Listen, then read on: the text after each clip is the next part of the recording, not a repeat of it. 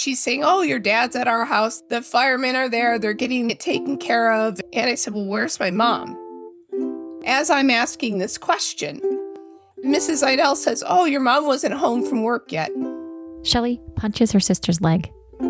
Lisa locks eyes with her. And Shelly says, Shut up. Mom was home when I left. Her face turns white. We both know exactly what happened. This episode is brought to you by the Parlor Hair and Body Salon. With a quick reminder, it's okay to take time for yourself.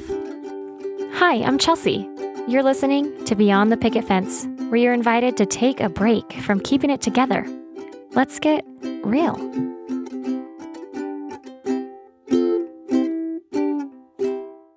When you read a post that begins with, When my father murdered my mother, you're bound to want to find out more information.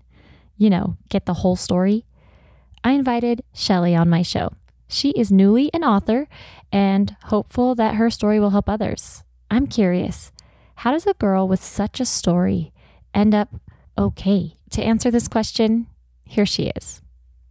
Hi, I'm Shelly Edwards Jorgensen. I just finished publishing my memoir, Beautiful Ashes, and I'm a stepmom, a grandma, and an aunt of many. I got my undergraduate degree in engineering from BYU, and I spent 20 plus years as a engineer in the auto industry.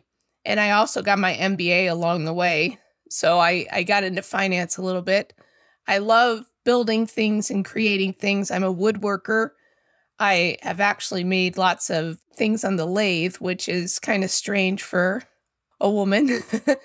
I love ATVing and jet skiing and and the water is my solace in the summer. The Great Lakes, if you've never been, you're missing out. I'm just so happy to be here and and participating in this podcast with you, Chelsea. And excuse my voice, everybody. I've had a sinus infection this week. Since the first information I had about this woman was that her dad murdered her mom, of course I wanted to go back and understand the preface and then hear the whole story. It definitely started in my childhood. My dad was a Dr. Jekyll, Mr. Hyde alcoholic. He became very abusive when he drank. And my whole life, I grew up defending my mother. My sister started because she's two years older than me and she used to send me to my room actually, so she could intervene as like a seven year old. Right. And so as my sister and I got older, we both got involved physically at breaking up these fights. And I grew up protecting my mom, and my sister grew up protecting me and my mom, and it got progressively worse. His drinking got worse, his outbursts got worse, the violence got worse. And I remember actually being as young as six years old, the first time my dad threatening to kill us and burn the house down. And we fled that night. I talk about that story in the book. We fled that night, but we came back. There was this sense of normalcy. You didn't really understand that that behavior wasn't normal. And you were trained time and time and time again to not talk about it. My dad would try to kill my mom on a Friday night, and then Saturday morning, we'd wake up to a huge homemade breakfast that you, sat down as a family for, where my dad's cooking hash browns from scratch and whatnot, and you said nothing. And it was never talked about, and it, you just went on. And I refer to them in the book as the morning after breakfasts. And this was just a pattern. And my parents, and like I said, it got worse and worse as I got older. I remember there, even to the point that when I was probably around 10 or maybe 11 ish, my mom and sister and I would retreat to the master bedroom. And my mom would say, you know, one of these days, you girls aren't going to be here and he's going to kill me. And I even remember that my mom would started considering divorce at that point. Keep in mind, her parents were married in 1960. So by this time, it was the early 80s. Divorce was very uncommon. Shelly had only one friend whose parents had been divorced. It, and I remember my sister and I begging my mom, no, no, no, no, no, we'll protect you. don't get a divorce. And just as much as my mom didn't want to be the first divorce in the family, I didn't want to be that kid from a broken home. So for me and my sister, we we pledged to protect my mother. And, you know, looking back as an adult, that's insane. But that was the position that we took, you know, because we also loved our father. Can we just think about this for a second? The poor girls were more scared to be the kids from a broken home than to live with their abusive father. I love how she acknowledged that hindsight as 2020. Of course, we can now see how insane this was, but when you're just a child, even when your father is scary to be around, it's natural human tendency to want connection and togetherness. So her mother stayed. My mom didn't want to be the first divorce in the family, but yet she became the first murder. So I'm glad that there's things that are changing, but there's really a lot of things that still need to change. That's why I'm trying to share my story is for a myriad of reasons, but one is to say that domestic violence is an issue that happens so much more frequently than anybody even knows. Nobody knew that this level of violence was going on in my home not even my closest friends. We grew up in this violence our whole lives, but it was so normal that we thought it was okay. I wanted to know more. I am so lucky and blessed to have come from a very loving home. But I know many struggle with this, and apparently more than we even know. So she opened up further to help me understand. At first, you assume that that's that's going on in everybody's life to some degree. It's as you get older and you start realizing that it's not. But you're so accustomed to it that it is your normal and it is your family. I loved my dad, even though I was afraid of my dad. I just hated his behaviors. And the thing with domestic violence is the extreme violence doesn't happen I mean, in some families, it does happen every day, which is horrendous. In my family, it didn't happen every day, but the potential for it to happen was there every day. So you become accustomed to walking on eggshells. He was a Dr. Jekyll, Mr. Hyde. I mean, he was the same guy that would go to the beach with us in the summer in Lake Huron by our cottage, and he would let us ride on his back like he was Shamu while he was swimming underwater. You know, but yet at the same time, we're fleeing from him in the middle of the night because he's threatening to kill us. So there's this huge confusion that goes on in your head as which one are you? Are you the the guy that's going to rub my legs after we go to Disney World and I'm having leg cramps for hours? Or are you the guy that's threatening to kill me. You're trying to kill my mother. Who are you? You become accustomed to behaving a certain way as to not upset the apple cart. And so there's the threat of violence all the time, which is abuse in its, you know, fundamental form.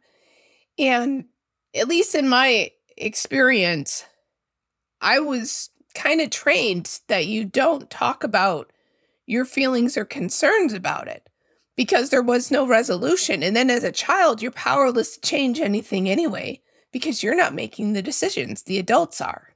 Wait, she mentioned he was threatening to kill their mother multiple times? How scary! She witnessed so much in her 15 years with this situation. And this is fair warning, this next bit is pretty graphic and could be triggering for sure. His go to move was strangulation. I can't begin to count how many times I stopped my dad from strangling my mother, suffocating her with a pillow, trying to rip her tongue out with his hands, you name it. My sister and I got in the mix every time. And this was our normal. It was always after drinking, always. October 14th, 1985, just shy of her parents' 25 year anniversary. Shelly was 15 years old sophomore. Her sister, a 17 year old senior. That's when it happened. That day, my dad ended up murdering my mother and burning our house down. Exactly what he had threatened to do hundreds of times for almost as long as I can remember. What happened that day was that my sister had gotten in some trouble at school. So I knew that there was a potential to be a problem. Lisa, her older sister, went to varsity basketball practice right after school. Shelly had come home on the bus since she was in JV, and their practice was just a little bit later. Her dad should have been leaving for work, but. When I got home, he was standing in the kitchen, drunk, making dinner, making meatloaf. Is anyone else intrigued that she remembered the exact meal he was making? Or is that just me? Trauma is so interesting. He was standing in the kitchen, drunk, making dinner, making meatloaf, but drunk because of what happened with my sister earlier in the day. Lisa had been with some friends between classes. They stopped at a convenient slash party store, and one of the friends decided it was a great idea to shoplift some beer. And when they all got arrested, guess who got to go pick Lisa up? Yep, Dr. Jekyll. Then Mr. Hyde went home and must have started drinking to deal with his negative emotions. Shameless plug right here. If you want to hear more about drinking to hide from your emotions, listen to the episode called The Felon. And it's so easy to judge Shelly's dad and hate him. But as an empath, I'm positive that we could dig into her dad's story and unpack the sad life he must have had to lead a life where he hurt and even murdered his wife. But alas, this is not his story. This is Shelly's. Shelly gets home at 3 p.m., and her dad is surprisingly home, and in her words, hammered. To the point that he was actually crying, asking me, Well, where did I go wrong as a parent? I'm like, Oh, well, let me, I don't want to answer that one. and so I basically retreated upstairs so I could avoid him. And my mom was at work so I called her to arrange rides for basketball practice and whatnot. And she asked if my dad was still home. And I said, yes. And so she asked to talk to him. So I put her on the phone with my dad. And this is back in the old school days where, you know, landline. And so I was upstairs in their bedroom, and the only other phone was in the kitchen. And so he, I waited for my dad to pick up the phone in the kitchen and I hung up upstairs, which I wish I would have listened. But I, I snuck downstairs into the hallway so I could eavesdrop and listen to my dad's side of the conversation because I, I could read the tea leaves enough to know that there was a potential problem brewing. So I listened to my dad's side of the conversation and he tells my mom what happened with my sister that day at school. And I could tell that my mom was getting angry. Like any mother would if their 17 year old got arrested for shoplifting beer. You know, she was getting angry. The odd thing was, is my dad was getting mad that my mom was getting mad because he felt like the police had scared them enough.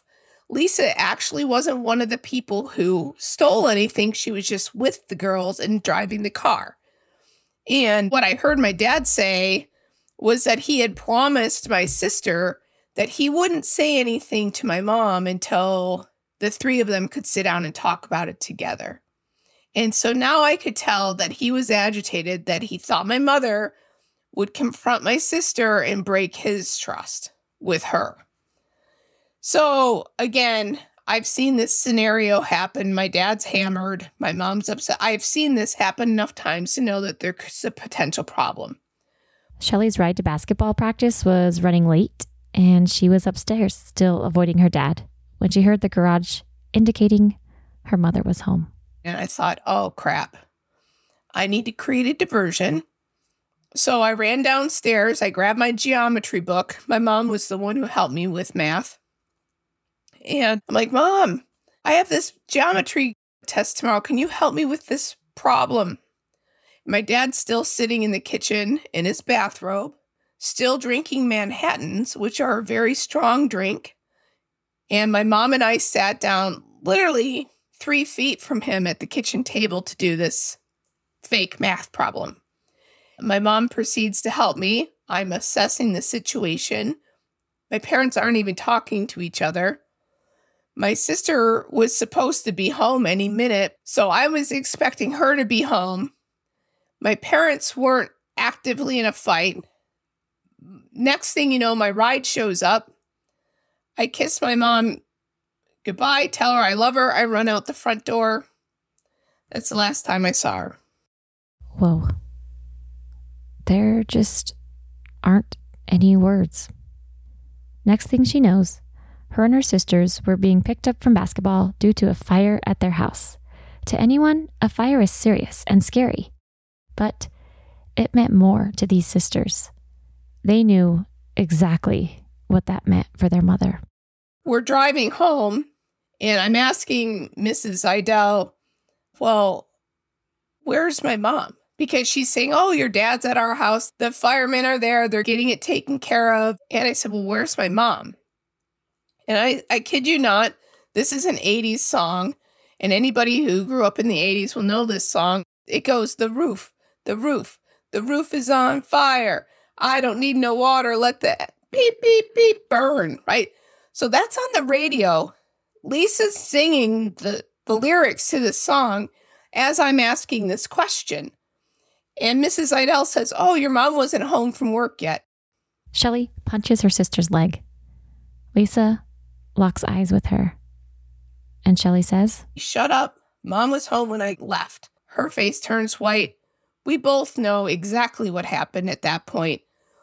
But then the denial starts setting in. You don't want that to be true. So we go to the house, and it's just uh, basically there's the police have the roads blocked off, the fire trucks ABC, NBC, all the major news vans in, in Metro Detroit were there because we lived in a pretty prominent neighborhood for the time. And it was a circus. They kind of sequestered us so we couldn't get close to the house. I snuck out. I actually saw them bring the body bag out before they told us that my mom was dead. But I knew, I knew the moment that I was told that she wasn't home from work yet. 15 to 20 minutes later, the police came in and told the family and neighbors their mother had indeed been inside the house. That night, on the 11 o'clock news, it was broadcast. I mean, there was literally video of our house engulfed in flames. And they announced that my mom was dead and that fire was suspicious. But my dad was not arrested and charged with anything. And this was October. It wasn't until February that he was arrested and charged. So, if he wasn't arrested, what did happen that night? How do you go on regularly? These poor girls went home with this man, this murderer, but their father, whom they feared and at the same time loved. How confusing. My sister and I had to live with my dad for the next two and a half years before his trial. We had to bail him out of jail. This story is insane. I mean, literally, that night we went to my aunt and uncle's house. We were there for a couple weeks. They had family friends, neighbors actually, that allowed this newly single father to move into and rent a house they owned that was empty at the time. So, what does he do? He rents my best friend Linda's house that I could look out my window and see my burned out house. Then what he started to do is send me over to the house to get freaking canned goods out of the basement. no. Yeah. Uh, many times. Then the first time he sent me there, again, I'm 15. It's dark, cold, and snowy because it's the end of October, beginning of November in Michigan. And when I say the house was burned, it was badly burned because he had used accelerant everywhere. And a haunted house has nothing on what I experienced there. I mean, this is the place that my mother died. At that point, I didn't know she had been murdered. Well, I did know she had been murdered, but I it hadn't been proven. And I'm now you're sending me there in the dark. It's boarded up. Every wall is black. There are literally bulbs hanging by wires was the was the light. It was a nightmare. At this point, her dad became a full fledged alcoholic. He took an early retirement, and yes, the girls continued to live with him. Can you imagine that? Living with the man who you knew killed your mother? It's really unreal that we were there. And for some reason, he focused his abuse and attention more on my sister than he did me. And I think that's because my sister always was my mother's first line of defense, my mom's confidant, and I was a little bit more like him. I like to build things. I was always the helper, you know, finishing the basement. I mean, he taught me how to do electrical wiring when I was six years old. I could put in an outlet when I was six. so, yeah, there's a lot of tales to the story. I couldn't handle it anymore. I needed to get to the part of the story where he finally got caught. The fire was October of 85. In February of 86, he was finally arrested and charged with murder and arson. So I was a sophomore. It wasn't until February of my senior year that his trial was.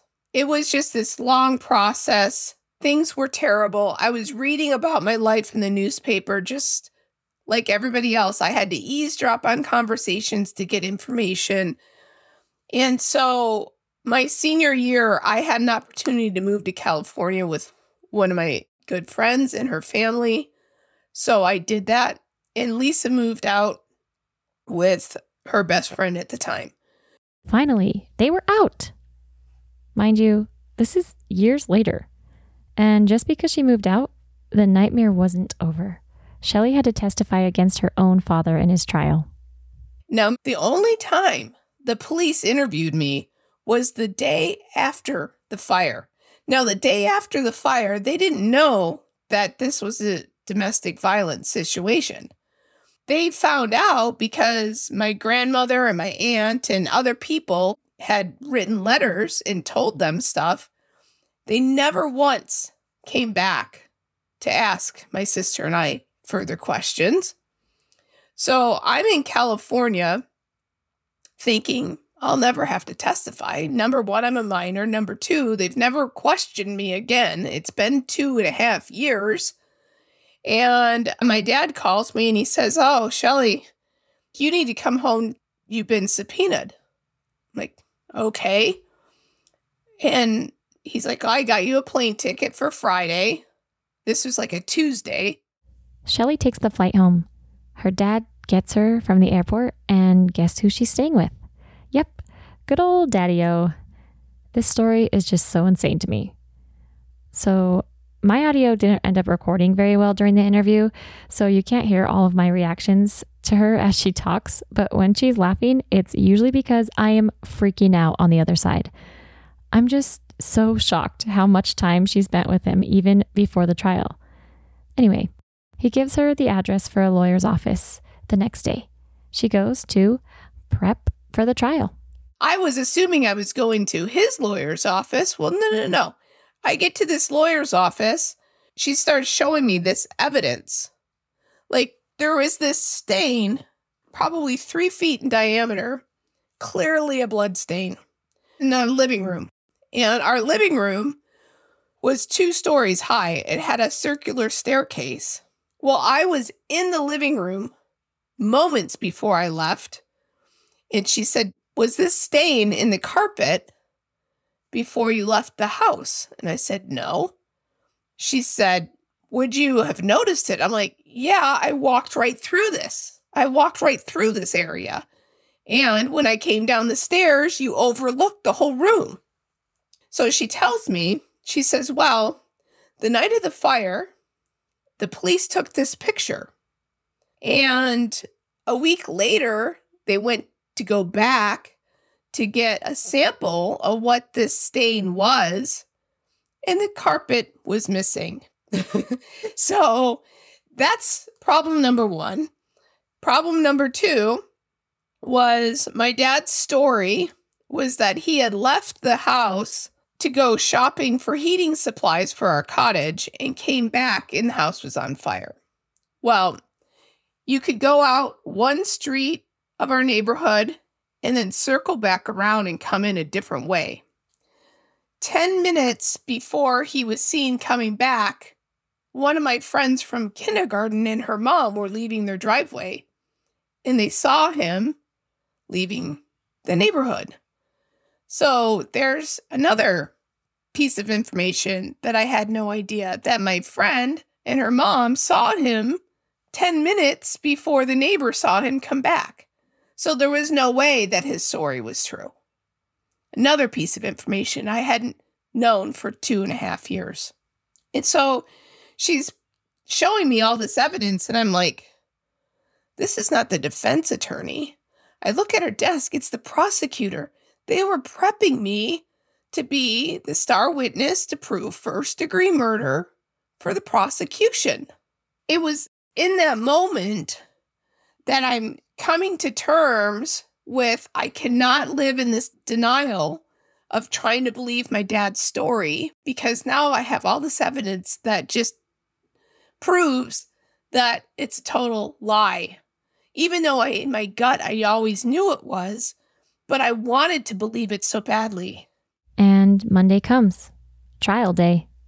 Shelly spent eight hours on the stand giving this testimony to prove the first degree murder of her mother by her father. Then she went home. Remember to where she would return? And I had to go home with my dad that night. And not one person was concerned that a 17 year old being used to prove first degree murder on their father was in danger. Again, I have so many questions. Did her dad know he had sent her to the other attorney's office? Was he mad at her after her testimony? Was she safe? He had to have known who he sent me to. But I don't know if he just was so arrogant. I don't know if he didn't know the evidence they had. I don't know what he thought. She didn't sleep alone there that night, though. The craziest thing is, is I had my friends spend the night with me, and their parents let them. Now, whose parents let them? You cannot make this stuff up. Well, whether you love your parents or not, I think as a child it would be so difficult to testify against your own blood. Can you imagine being in her position? And we've learned from previous episodes that the courtroom is not a kind or comfortable place to be. So I was a basket case on the stand. The judge keeps yelling at me because I'm not talking loud enough. And so at one point, he takes a recess to excuse the jury to make it easier for me to give my testimony. I'm like, it's my dad glaring at me across the room, and I know that every single thing I'm saying is convicting him.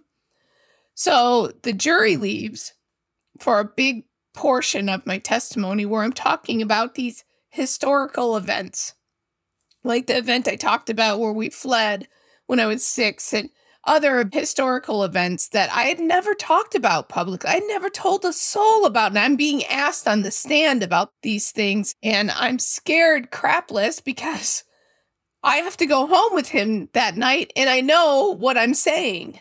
And I actually found out when I wrote my book, when I went to the courthouse and got transcripts, that on a sidebar, when they were bringing the jury back in at the end of my testimony, my dad's lawyer talked to the judge and got the judge to throw out 90% of my testimony that I risked my life to give because I could only remember that it was the summer of 1976 the first time he threatened to kill us and burn the house down. Not that it was July 23rd, but it was, I could remember it was the summer. I could remember the color car. I remembered why it, it was 1976. I could remember all the details, but I couldn't remember a specific date. Boom, they threw out my testimony. Every single one of those testimonies that I gave, risking my life to give, got tossed out. No, this is a travesty. That is a lot of trauma to put a 17 year old girl through. If the jury had been in the room, they would have heard it. And they can't unhear it, even if it's not on the record. At least it all could have meant something.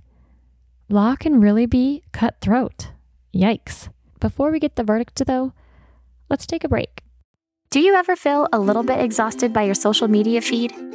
Seeing everyone else's perfect moments and forget to remember that they have a whole life going on behind the scenes? Well, join us in our free Facebook community. This community is our secret little place to escape all of the perfection we see here on social media and connect with women just like you who are ready to be done comparing and start being compassionate to themselves and others. Find it at facebook.com slash groups slash beyond the picket fence. Link also in the show notes. Can't wait to see you in there. We are back. Shelly testified against her father, but a lot of her testimony got thrown out. After some time, the verdict was in, and it was time to hear the sentence. He didn't get first degree murder because of it. He got second. He got second degree murder and arson. And mind you, he got a total of 13 years. That's it. So she spends the night. Lucky her, she had a friend stay with her again. Crazy. Her dad and her just kind of avoided each other. The next day she left, and that was kind of it. The entire trial was four or five weeks. Shelly testified somewhere in the middle, came back for the sentencing, and he went to prison. Even though he has only a 13 year sentence, he ended up passing away during his time. With history of smoking and drinking, he got stomach cancer and it just kind of spread everywhere and eventually took his life. With all of that behind her, I asked, Was testifying against your dad more difficult because you were scared that he had murdered your mom? Or more difficult because you loved him? It was probably harder because I loved him. I mean, the threat was real, but I loved him and I still love him. I've forgiven him too. Ah, I got goosebumps. What a gift forgiveness can be. Yes, for others, but truly, it's a gift you can give yourself. If we can forgive, we can lean into compassion and understanding. It helps me to really try to put myself in their shoes and understand where they're coming from. It doesn't always mean excusing the harm done or making up with them, trusting and being best friends with them again.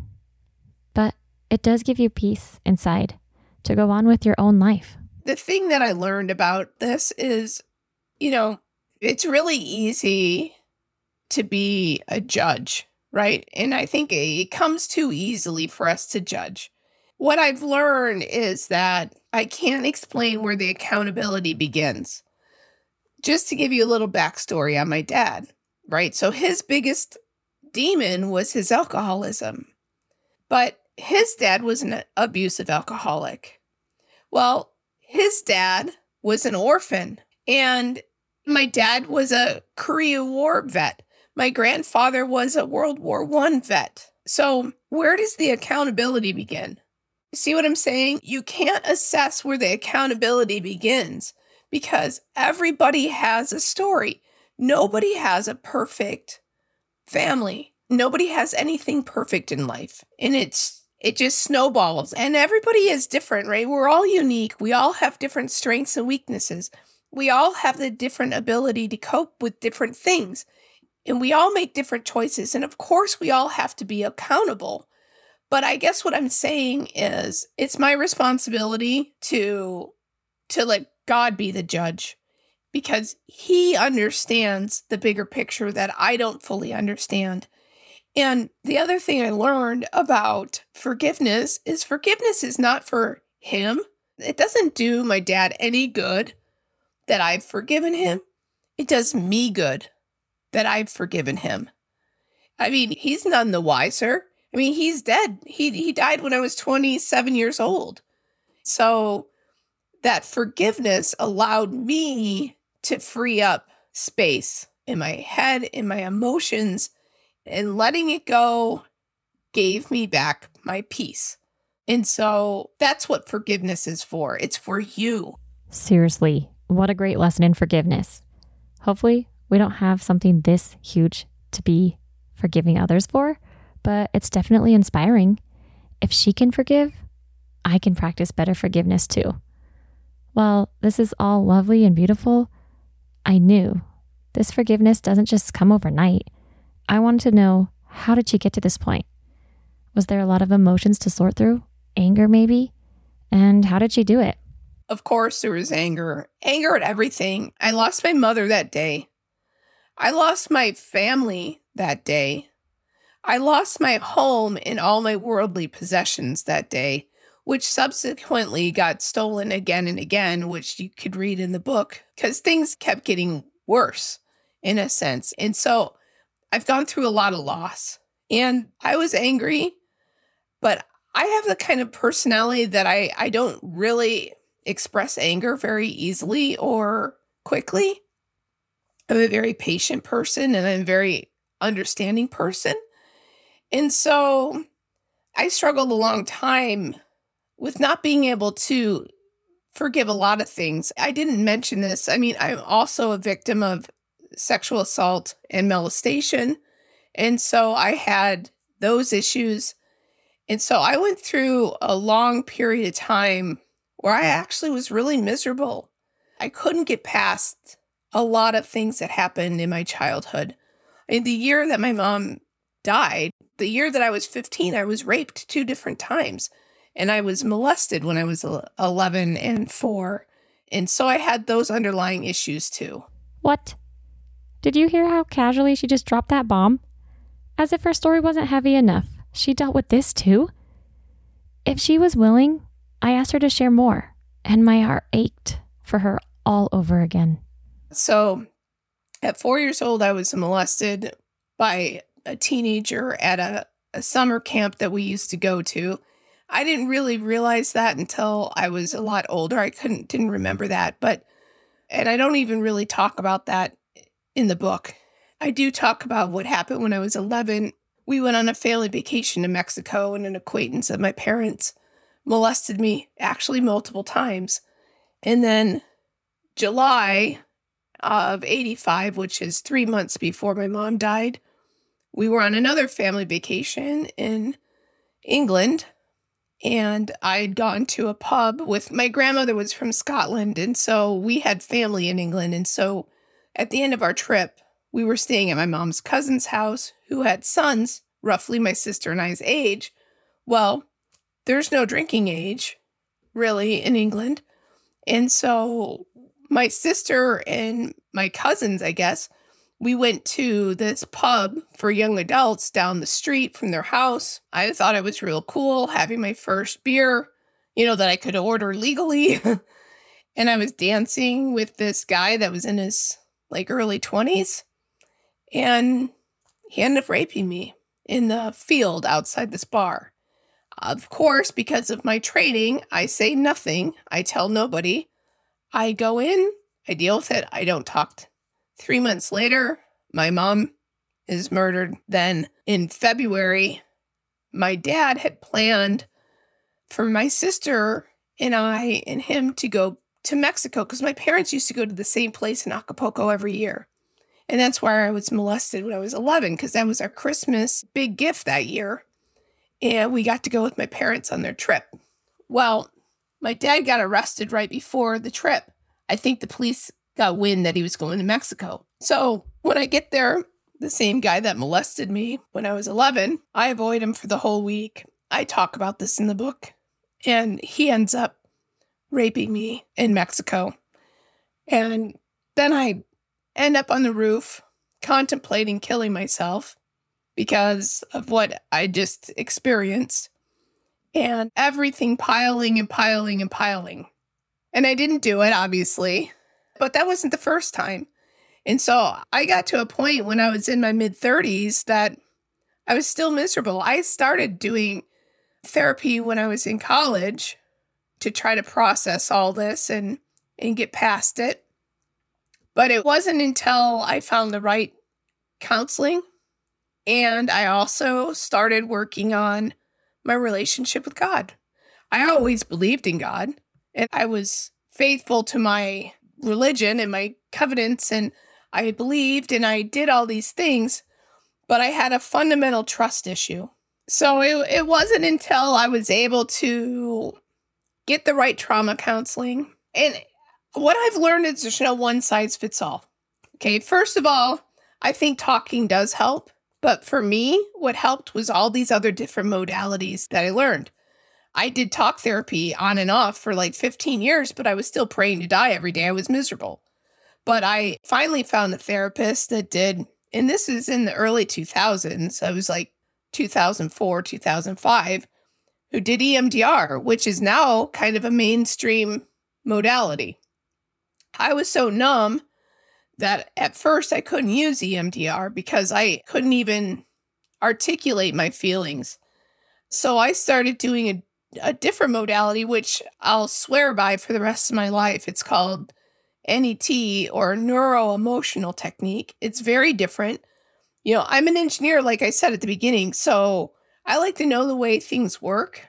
And so putting aside that need to understand how things work and just accepting something outside the box helped me just believe that these worked because they were working for me, even though I couldn't explain how. And so NET really changed my life. I did it twice a week for two and a half years. When I started doing it, I was praying to die every day. When I ended doing it, I was happy and whole, and I have been since. Okay, guys, I had high hopes to look up net therapy, NET, and explain it better here, but it's actually pretty complex. So I'll just try to find a good reference and put the link in the show notes. So Shelly was finally feeling whole at the age 37 years old. During that time of intensive work on my trauma, I also was working on my relationship with God. I was working on the trust. I was working on changing my mindset of looking at things differently. And it's been a profound life altering perspective. For someone who's been faithful and believes in God, but still feels miserable, what are the changes in faith and perspective that need to be shifted? I'm genuinely curious. Sometimes I catch myself believing if I just pray and read my scriptures and go to church, I shouldn't have doubt or fear or depression or a sick son dying in the hospital, right? Actually, having faith is sometimes letting God's plan play out. Sometimes it means getting professional help, not just praying it all away. So, really, what had to shift for Shelly? For me, what it was mainly is I started accepting basic principles. Like, I started accepting that God knows better than me. I might have had this plan in my head because I'm a planner. So I might have had this plan in my head that this is how I want my life to be. Well, my life wasn't following anything that I had planned. And so once I learned to trust and accept that God is smarter than me, he tells us over and over again that he loves you. So believing that he loves you and that he wants what's best for you was for me, I said, okay, I'm going to trust this. And as I started to allow that trust to grow in me, I started accepting things. And then, you know, everyone says, oh, everything happens for a reason. Well, that is true. I've learned that. I started looking at things differently. I know I'm a weirdo now because I look at all adversity as an opportunity for growth. Every single thing is an opportunity for growth. Now, if you believe that we're all divine children with a heavenly father who loves us all equally, as a parent, he's going to give us all the same opportunities for growth. And if the goal is for us to be as much like Christ as we possibly can be, we're going to have to learn Christ like attributes. Well, how do you teach long suffering? How do you teach endurance? How do you teach patience? How do you gain strength of character? How do you learn empathy, compassion, charity? All of these attributes of Christ is required of all of us to learn. So, everything in your life is designed to give you an opportunity to learn something. So when I stopped asking the question of why, which is the first question we always ask, right? Why is this happening to me? Why? Well, when I started accepting that everything was happening to me so I could learn something. I started saying, okay, Heavenly Father, what? What and how? What am I supposed to be learning? And how do I use this to help myself and others? Because it's not just about me, it's about others. We're here to help each other, we're a family. And so I started looking at things, and, and some things I still haven't figured out, but I've accepted that I will. And then the other principle that got me through a lot of things was the principle of the balance scale, right? The scales of justice. You have in front of every courthouse, justice is blind, right? She's got a blindfold on, she's holding the scales. So, again, being an engineer, if Heavenly Father is both just and merciful, then this principle has to be true. If this side of the scale gets piled up with crap, adversity, pain, sorrow, misery, and the scales are like this, what does he promise? Eventually, it's going to be offset. So I started saying, okay, I'm okay. Keep piling up this side because that means this side has to have more to make it balanced. That was my engineer's brain thinking that. It started with small things like the anecdotal, you know, there must needs be opposition in all things. And you know, physics teaches you that there's equal and opposite forces. So, if you think about equal and opposite forces, if you're going to be propelled to this level of, of a high, you know, whether it be a happiness, joy, or whatever, you have to experience the opposite because that is an equal and opposite force, which is a law of the universe. I absolutely love when an engineer or someone, as I have deemed worldly smart, ties faith into science. This is a law of the universe, people. It, for some reason, helps my faith. Well, if what you've heard wasn't quite enough, I had been reading her social media postings, so I know there's so much of her story we didn't even touch on. She's had many medical issues over the years, went on a 10 year period without even one date, finally met her husband when she was 40 and married at 41. She got very sick on her honeymoon and dealt with many medical problems more recently, even. When it comes to adversity, she has had her fair share. I wondered, where is she finding all of her strength? And I didn't talk about this is I had some experiences with my mom along the way and right at the beginning when all this started happening, my mom came to me a few times. So, right after my mom's funeral, I was a three sport athlete and my mom never missed anything. And so, the first basketball game after my mom's funeral, I had stole the ball. I was driving the lane and I hear my mama's voice. And I look up, I feel her, I see her and she's cheering for me in the stands. I, of course, bricked this shot because I'm like, what in the world? I'm 15. I have no idea that this stuff is real. And this feeling comes over me. It says, Shelly, I love you and everything will be okay. Okay. So I go in the locker room at halftime. Don't tell a soul. Think I'm going crazy. A couple weeks later, I'm at the mall Christmas shopping. I walk past my mom's favorite shoe store and I look in and I swear I saw her. So I run around this bench that's in the middle of the way. I go in this shoe store and um not a soul in there. Even the workers were in the back. I'm like, Shelly, you're you're nuts. You saw nothing. So as I'm walking out of the store, the sensation comes over me. I hear my mother's voice Shelly, I love you. Everything will be okay. Okay. So again, I tell nobody. About a month later, and again, this is I'm in the throes of hell at this point, right? I'm, this is when I'm 15. So about a month later, I'm laying in my bed at night and I'm miserable. I'm just miserable. I'm having reoccurring nightmares every day. And um, I'm laying on my left side and I'm my back is to the door. And my eyes are open and this light starts filling my room. So I thought, hmm, Lisa must be opening the door. So I roll over. No, this light is filling my room. The door is not open. And then my mom appears within this light. And then I feel her in this peace. And she just says to me, Shelly, I love you and everything will be okay. And then the light goes and she goes.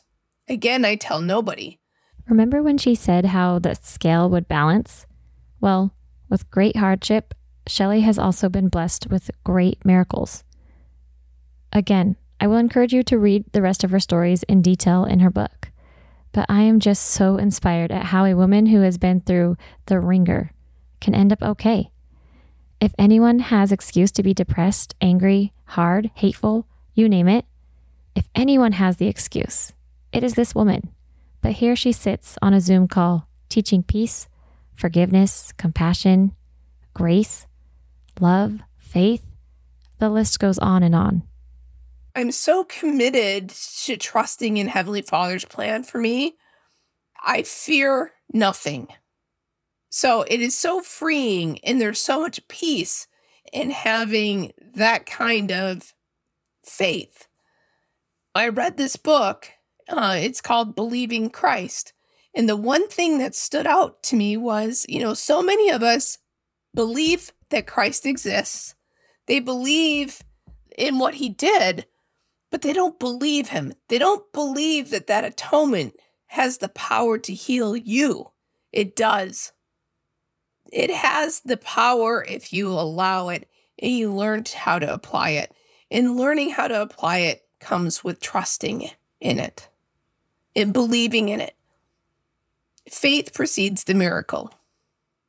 We could have talked forever. If I put in every incredible nugget, this episode would have been two hours long.